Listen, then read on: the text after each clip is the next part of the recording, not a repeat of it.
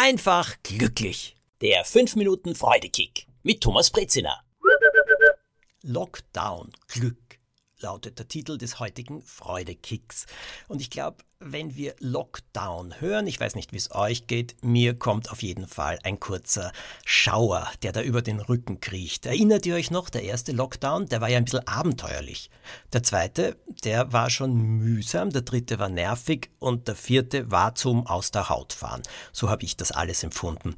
Und naja, die Diskussion jetzt war es notwendig oder nicht notwendig. Ah, ich denke, es ist vorbei. Was machen wir jetzt? Was tun wir jetzt? Wie gehen wir mit allem um?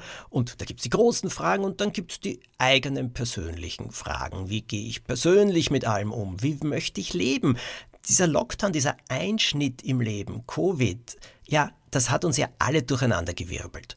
Aber so ein Durcheinanderwirbeln, das bringt auch immer wieder die Frage, mh, hm, war vorher alles okay? War alles gut, wie ich es gemacht habe? War ich zufrieden? Jetzt bin ich nämlich ein bisschen aus der Bahn geworfen worden und da kann ich mir ja überlegen, äh, will ich etwas anders machen, etwas besser machen?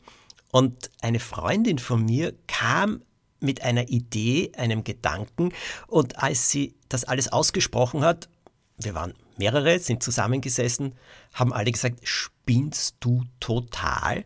Sie hat nämlich Folgendes gesagt. Sie sagt, wisst ihr, ich denke jetzt so gerne an die Lockdowns zurück. Und er hat gesagt, bist du verrückt? Was heißt, du denkst gerne zurück? Sag jetzt bitte nicht, dass dir das Spaß gemacht hat.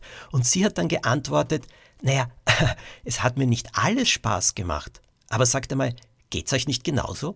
Wir haben doch in dieser Zeit alle Dinge ausprobiert oder gemacht, weil wir eben keine Ablenkung hatten, nicht hinausgehen konnten, uns nicht sehen konnten, keine Ausflüge, keine Reisen unternehmen konnten. Wir haben alle andere Sachen gemacht und diese Sachen waren zum Teil doch gar nicht so schlecht. Ganz im Gegenteil, es waren neue Erfahrungen und manche davon waren richtig lustig und spannend, aber dann hat das normale Leben wieder begonnen und dann haben wir sie fallen gelassen.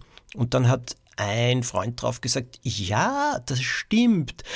Ich habe da meine Gitarre stehen gehabt und da habe ich dann wieder drauf zu spielen begonnen, aber jetzt habe ich sie wieder weggestellt. Und jemand anderer hat gesagt, ja, und ich habe da begonnen, selbst Kreuzworträtsel zu basteln. Mir hat das richtig Spaß gemacht, jetzt mache ich das nicht mehr. Und so kam von allen Seiten, natürlich Backen auch, Bananenbrot, aber auch anderes Backen. Dann hat jemand gesagt, wir haben bei uns zu Hause dann immer in der WG Spa-Tage gemacht. Ja, wir haben so getan, als wären wir in einer Wellness-Farm und haben das Bad so gerichtet mit Blumen und allem Möglichen und Duft und Kerzen und haben uns auf YouTube Videos angeschaut, welche Massagen gut tun, dann haben wir uns massiert und wir haben es lustig gehabt. Also wir haben auf diese Art und Weise etwas gemacht, was wir früher nie gemacht haben und jetzt eigentlich auch nicht mehr machen.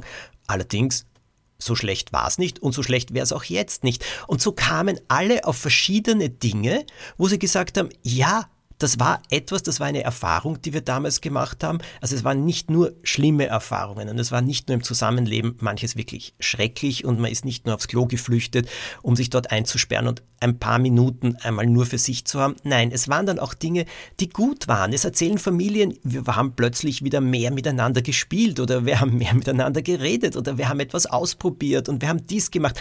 Also es gibt da verschiedenste Sachen. Und jetzt einmal zurückzuschauen und zu sagen, ja, was war denn das Gute? Was haben wir damals getan? Was wäre eigentlich heute noch lustig zu tun? Oder stark oder erfreulich oder erfüllend? Was gibt es aus dieser Zeit? Ist da nicht etwas, das wir auch jetzt machen wollen? Aus Extremsituationen kann man aus meiner Erfahrung wirklich viel lernen über uns selbst, über unsere Beziehungen, unsere Umwelt, äh, wie wir mit anderen sind und vor allem, was uns vielleicht über all das, was wir schon kannten, hinaus Freude macht, einen Freudekick gibt. Warum das alles fallen lassen und vergessen?